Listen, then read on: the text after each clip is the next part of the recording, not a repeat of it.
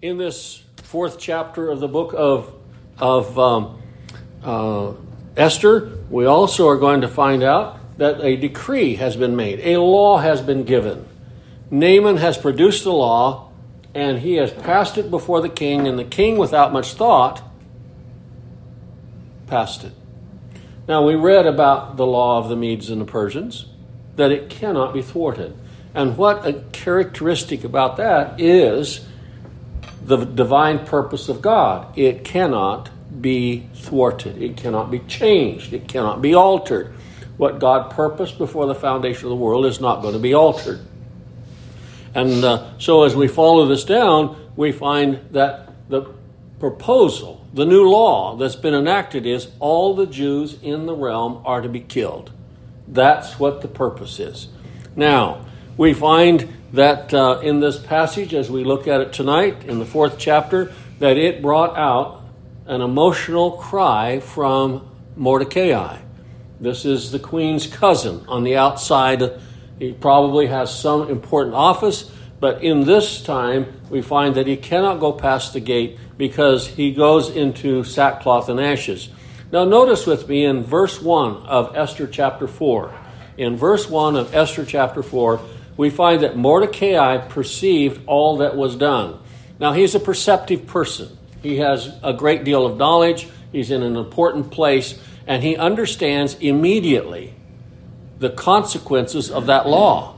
He has perceived all that was d- done, and Mordecai rent his clothes and put on sackcloth with ashes and went out into the midst of the city and cried with a loud voice and a bitter cry.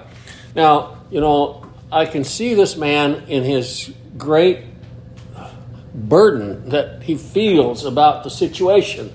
But I think, and as I found in the scripture, I believe that Mordecai is doing much more than that because we find a number of places throughout the Old Testament as well as the New Testament that God's people cry out to the Lord. Now, the name of God is not mentioned here, but I believe that Mordecai is doing more than just whining out there in the street. I believe he's out there in great prayer for what's going to happen and what's going on. And we're going to see in verse 14 of this chapter that he has been given a double portion of faith. He is a believer and he has a great deal of faith about what's going to happen to those people.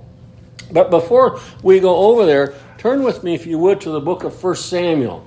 In 1 Samuel chapter 7, 1 Samuel chapter 7, so we back up here just a few books in the Bible.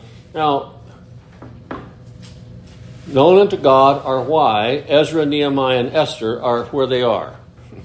Because they're after the Babylonian captivity. And most of the books, minor prophets, are before that. But they are there. We'll just address them that way. But in 1 Samuel chapter 7, in 1 Samuel chapter 7, we have the, the children of Israel said unto Samuel, Cease not to cry unto the Lord our God for us. Now we're going to go over there and see that Mordecai is crying himself. Here, these people are asking that Samuel cease not to cry unto the Lord our God for us, that he will save us out of the hand of the Philistines. Now, here we have Mordecai is out in the street, and I don't believe that he is uh, what the Lord said don't don't pray out in public. I think he's praying to himself, but he is exercising his right to cry under the circumstances, to wail. So here, the children of Israel said to Samuel, Cease not to cry unto the Lord. You are our emissary. You are our go between at this point, and cease not to cry unto us because the Philistines are at the door. All right? Under that same thought, let's turn over to the book of Psalms, Psalm 18 and verse 6. Psalm 18 and verse 6, we find this principle is brought out through the scriptures. That uh, I, I was talking to someone the other day and they said they quit praying for their children. And I says, Really? And he says, Now I cry out for them. Well, it kind of shocked me to begin with, but I can understand what he was doing. He's crying out for them. And we read this here in verse 6 of Psalm 18 in my distress. And if anybody we've read about recently is in distress, it's Mordecai. He is in distress. this has really bothered him, the law that has been passed. In my distress, I called upon the Lord and cried unto my God. Now, notice this. He heard my voice out of his temple, and my cry came before him, even into his ears. Now, the Lord God of heaven is going to do something for Mordecai when he is uh, gives a conversation to be shared with the queen. He's going to tell her if you're not going to be used to deliver the Jews, someone else will. He has absolute faith that the Jews are going to be delivered. He knows that God has is going to deliver his people. And so he's praying here, even this in my distress. And again, we find this principle brought out in the scriptures in the 34th Psalm, Psalm 34 and verse 15.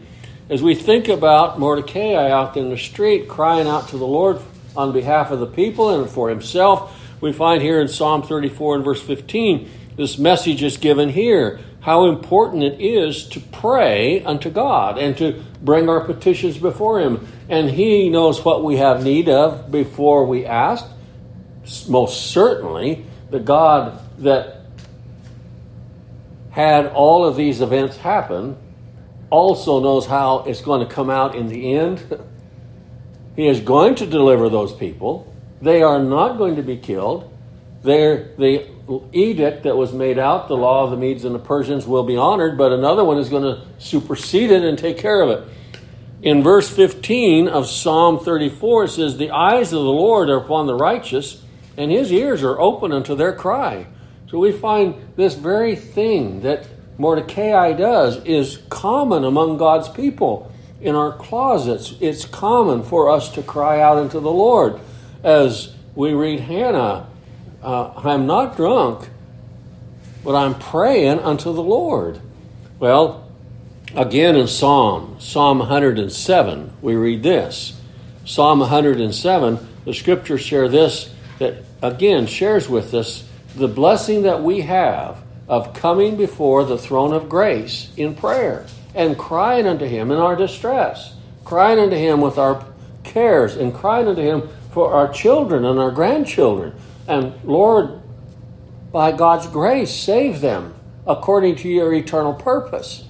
Here in Psalm 107 and verse 19, the scriptures share this. It said, Then they cry unto the Lord in their trouble, and he saveth them out of their distresses.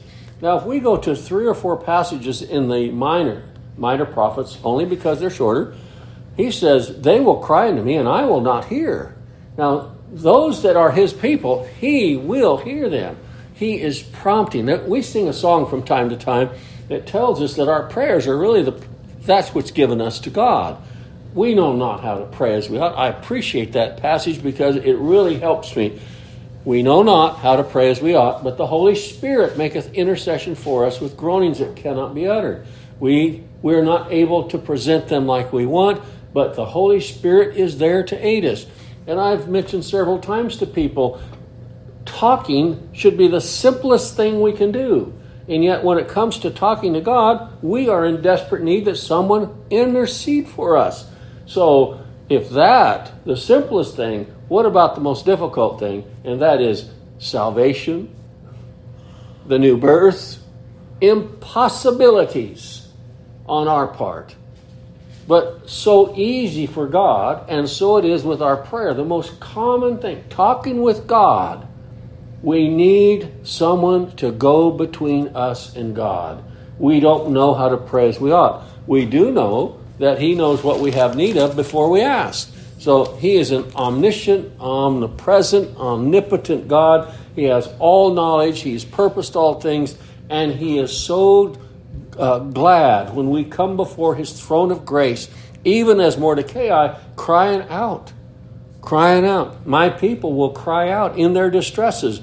Then they cry unto the Lord in their trouble, and he saveth them out of their distresses. How often do we find that? It's exampled in the judges so often how they cried out. God raised up somebody, God delivered the people. And then we find out because of our natural inclination, we go right back. It's hard. Well, going back to the book of Esther, we find there in Esther chapter 4, again in verse 1. Let's read that again in Esther chapter 4. and verse 1. Esther chapter 4 and verse 1, we find when Mordecai perceived all that was done, when he knew. Now, he has knowledge of what's going to happen before most of the other Jews do. He has knowledge before the queen knows about it. He has knowledge before the Jews in the hinterlands do. It's going to take a while for it to get out there. What a blessing that this man was given this information so quickly and so quietly, and what a blessing it is for him to bring this very thing before the Lord and cry out to the Lord. Now we find that Esther goes and makes uh, inter- find out what's wrong with him. What's happened? Uh, we know what it is to be kept in the dark. Sometimes we just can't figure out things. And I've been told by a preacher when we can figure it out, it's probably wrong. But here, to be kept, but always knowing that it is God behind the lattice, overseeing, overriding, caring for, taking care of, preceding, going before. And I like what Abraham said over there when it was brought to his attention Where's the lamb? And he said, God will provide himself a lamb. And then he named that place Jehovah Jireh. Now, that Jehovah Jireh, it is, uh, God will provide, isn't all that that means. It really goes on to say, God says, I will see to it. And there's a whole bunch of Jehovah Jirehs in the Bible. And we're going to find that as we follow this passage of Scripture, the book of Esther, out. God is going to see to it. He's not caught by surprise. It's not any of that. He's purposed it. He will see to it. And not only did he bring this Haman to, to authority, he will dispatch him. Not only does the ruling go out that all the Jews are going to be killed, but he will take care of that. I will see to it. All right, as we follow this through,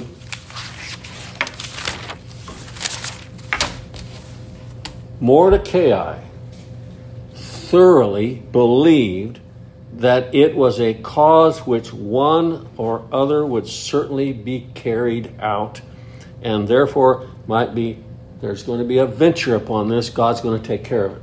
We're going to see that Mordecai had a great deal of faith. You know, I wish I'd have thought of this verse today when I was talking to a young man, but I'm going to bring it up tonight and that is Jesus told his disciples, if you if you had the faith as a grain of mustard. Now, I don't think it was a mistake when he said if you have the faith. Do you know what we would do if we had the faith?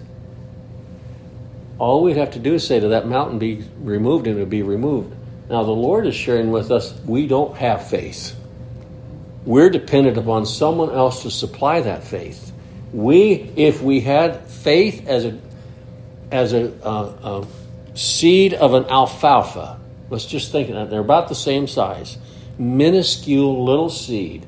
If we had faith as a grain of mustard, we could say to the sycamine tree, we could say to this mountain, and he says, "You don't have any. You don't. It, it is not in you to have faith in God. We do not have faith of our own." And when people tell me they have faith, they don't have faith in their own. It is supplied, it is given. And so we're going to find out here that Mordecai was given a great deal of faith for him to be able to say, whether you take care of it or not, God's going to take care of it. He may use someone else, but God is going to deliver the Jews. He understood that. It is so much like what we read over there with regard to Abraham. I like what it says in the book of Hebrews, chapter 11, verse 17. Turn over there with me if you would. Hebrews, chapter 11, verse 17. We don't catch this so much in the Old Testament, but it's so delivered here. Maybe in the original it would say this, but in the book of Hebrews it explains so much about what took place there on Mount Moriah that Abraham told those people that he left behind with those donkeys, We're both going up and we're both coming back. Well, this is why. He tells us in Hebrews chapter 11, verse 17. Hebrews chapter 11, verse 17. By faith, Abraham, when he was tried, offered up Isaac. And he that had received the promise offered up his only begotten son, of whom it was said, That in Isaac shall thy seed be called. Now, Abraham had faith to believe that in this very son, the Messiah is coming. Offer him up, okay accounting, verse 19, accounting that God was able to raise him up from the ash heap. He was asked to consume him with fire, to quarter him as he would a, a sacrifice, consume him, and then he said, If that takes place, I know he is able to raise him up even from the dead, from whence also ye receive him in a figure he received him in a figure that way. There was someone else that took his place. There was blood spilled on that mountain. Uh, a great ram was slain, blood was slain, he was quartered, he was burnt, and both Abraham and Isaac came off of that mountain. But Abraham understood that whatever happens, I'm coming off this mountain with this young man because he is the line of the Messiah. I don't I'm not going to have another one. This is the promised seed. And we find in the book of Galatians, the Apostle Paul brings that up so clearly about not in seeds, but seed. All right? So God will provide. God will provide. He will see to it. I'm convinced that in the heart and the mind of Mordecai, he understood that principle that God will provide. He's going to share with it in just a minute. Now, over one other place I want to look, found over in the book of Second Chronicles. Second Chronicles. In Second Chronicles, there's a very blessed verse of Scripture. I'm going down the freeway today, and I'm thankful that I had a scratch, a piece of scratch paper in my car and a pen and that this first struck me, and I had to write it down. Then I had to find it. But here it is. There's a lot of problems going on. There has been problems in Israel from the very beginning. Second Chronicles chapter 20, verse 12. Second Chronicles chapter 20, verse 12. A lot of problems. And it looks hopeless.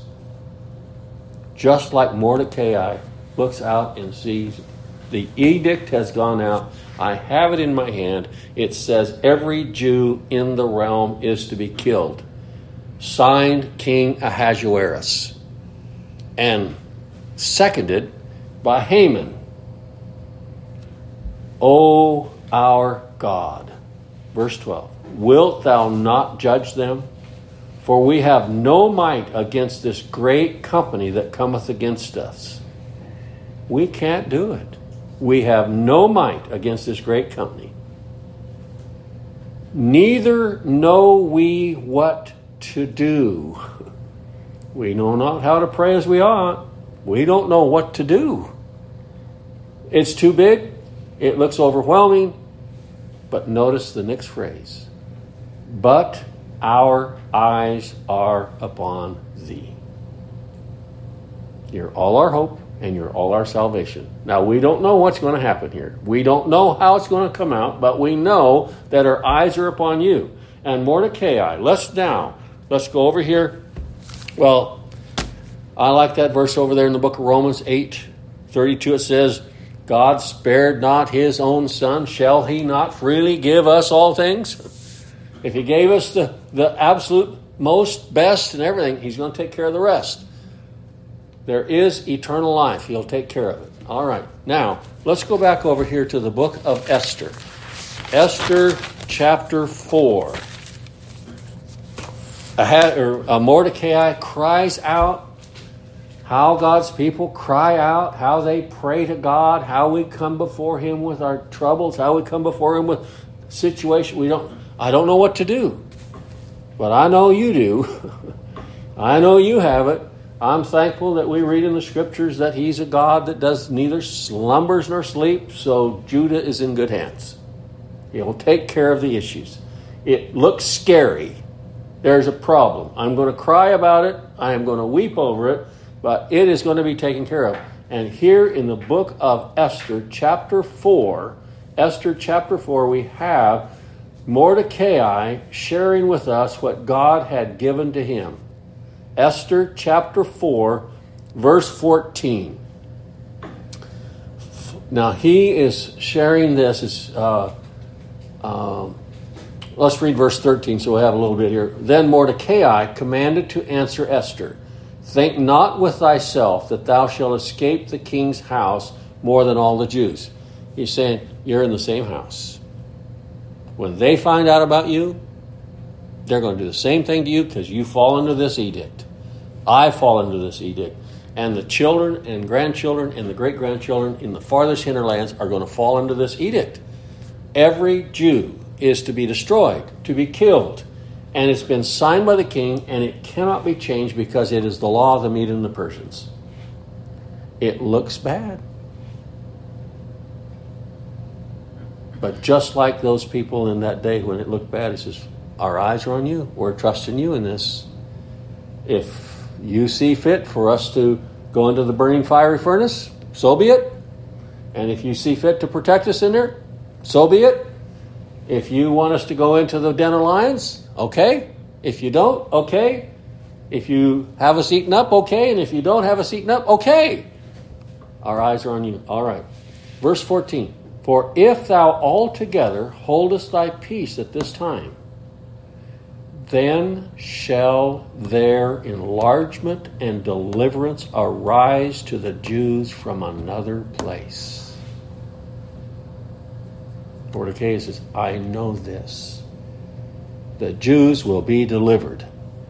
Now, you may be here, as he goes on to say, whether thou art come to the kingdom for such a time as this, is the rest of that. You're, you're going to suffer the same consequences. You are a Jew. You're going to have this fall out on you. But whether you go or not, God is going to deliver his people. Now, this faith, this faith is not Mordecai's faith, it's a gift faith. It's a gift of God. For by grace are you saved through faith, and that not of yourselves. It is a gift of God. This faith, even as it is, is nothing more than a conduit. It is a deliverance way. Uh, I don't know whether I put that article in the bulletin or whether I read it and said I want to put it in the bulletin, but it is simply like the aqueducts of Rome. The aqueducts were not worshipped. That wasn't the thing. It was the water that it delivered. That's what they wanted was the water. This is just this is just, and that's the way it is. Our faith given to us is nothing more than the deliverance system. It's not something that we worship. We worship the one who's delivered. We're deli- we worship God. We worship the Lord Jesus Christ. And by faith we can see him as he is.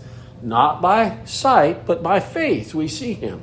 And Christianity, pure Christianity, worshiping God in spirit and in truth, is the only thing on this world, heaven and earth, where people worship that which they cannot see. Now, religions have all kinds of adornments, and they say, well, this helps us to worship. No, God said that's an idol. Christianity worships in spirit and in truth. God gives us the blessing of salvation by the new birth and grants us the privilege of worshiping Him, and He's invisible. We've never seen Him. We look and read in the scriptures about our God and what He did, what the Lord did in His time, and we say, if I was there, I could not believe it any more than I am right now. It's that simple, it's that clear. I don't have to see that happen. I don't have to see Him change a bunch of uh, sardines and and bread into feed 10,000 or 5,000, when you read it, well, that's just as clear as it can be. I trust that. Well, that's what we find out with all things. Where did that come from?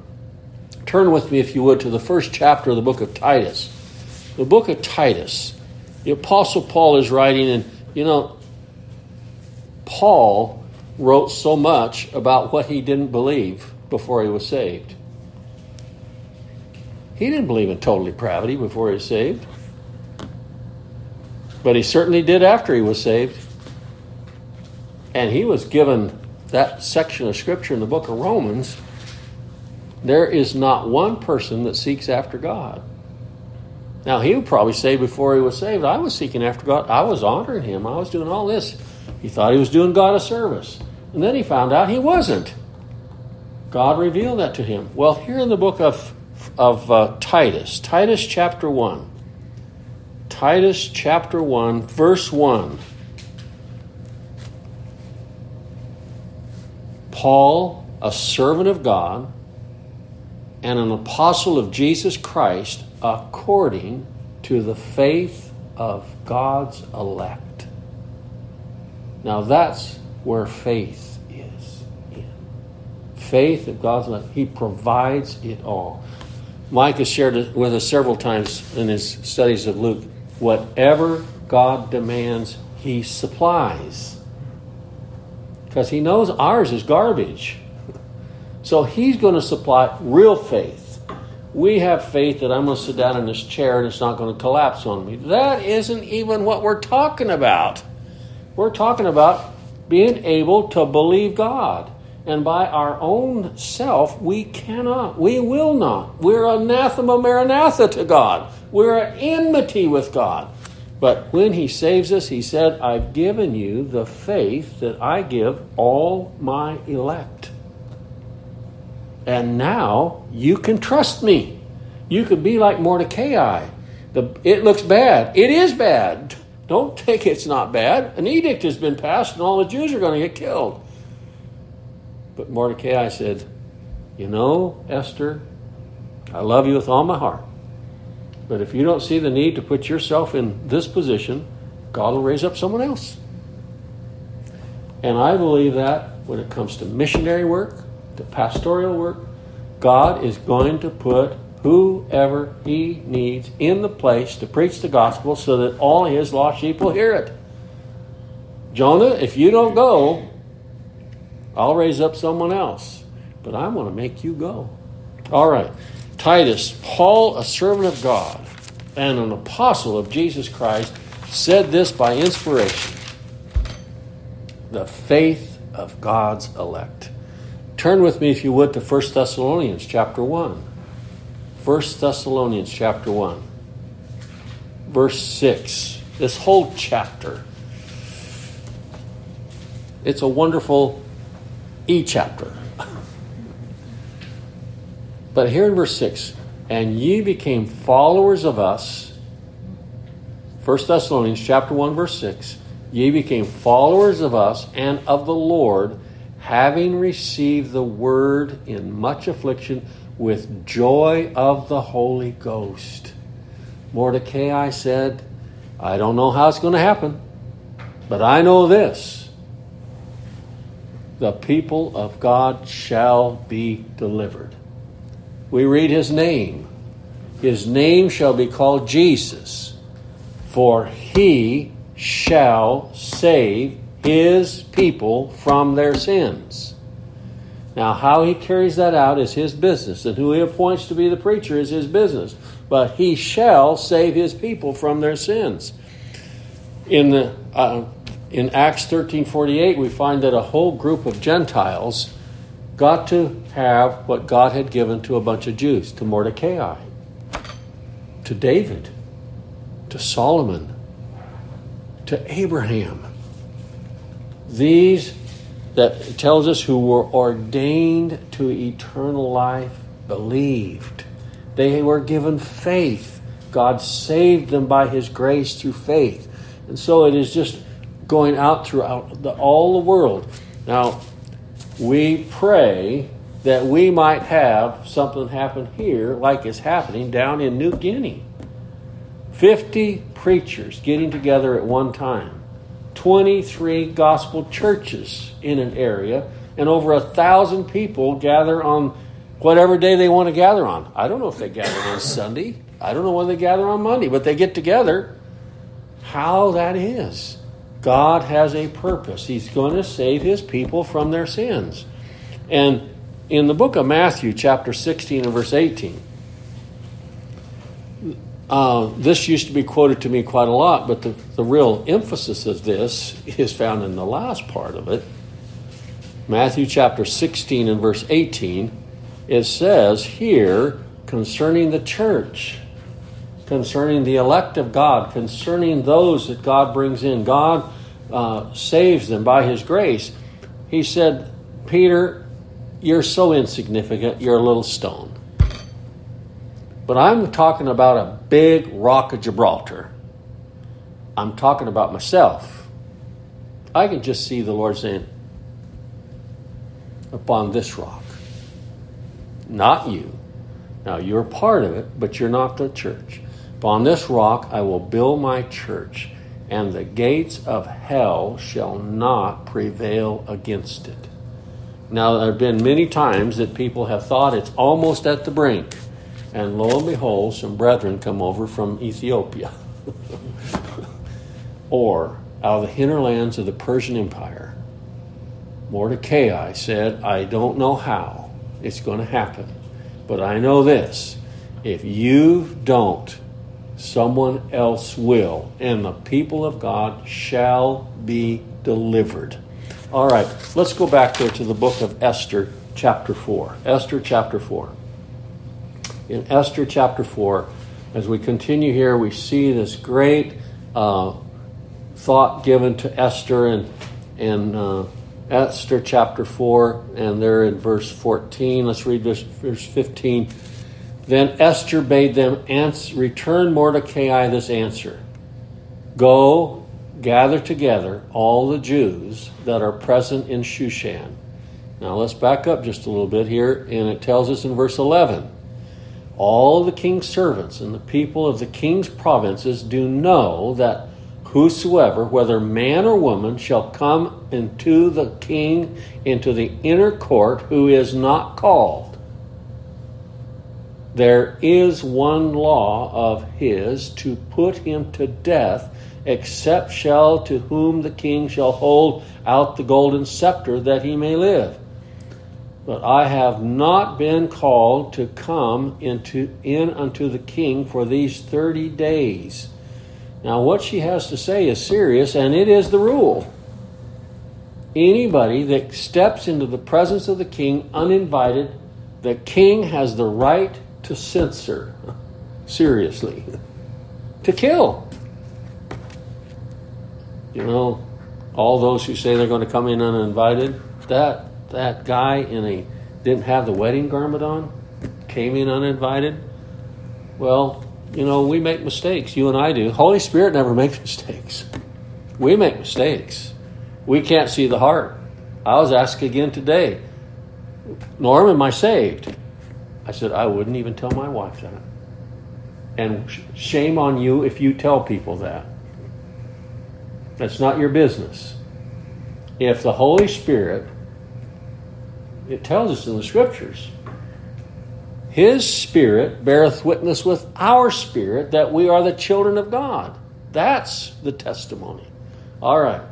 Well, here we have if I go in there and he drop, doesn't lift up that golden scepter, I'm dead.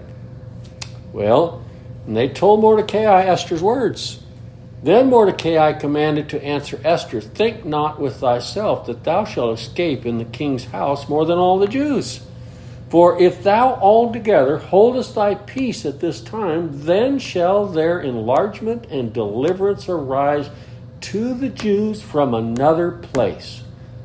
I am sure of it. I have been given faith by God to believe this, that they shall be protected. I don't know how it's going to happen, but they shall be protected. But thou and thy father's house shall be destroyed, and who knoweth whether thou art come to the kingdom for such a time as this? Then Esther bade them return Mordecai this answer Go gather together all the Jews that are present in Shushan, and fast ye for me, and neither eat nor drink three days, night or day I also and my maidens will fast likewise, and so will I go in unto the king, which is not according to the law, and if I perish, I perish. All right? Let's pray for three days. What is she asking for? Strength to go in and have her life taken from her. Strength to go before the king. Strength to do this, what is re- required. So Mordecai went his way and did according to all that Esther had commanded. What did he say? He found everybody he knew in Shushan the palace and he says, All right, folks, let's pray. Let's pray. Let's go to our prayer closets. Let's go to the Lord in prayer. And so often that word fasting means more than just not eating food. It's let's keep our mouth shut. We'll trust the Lord.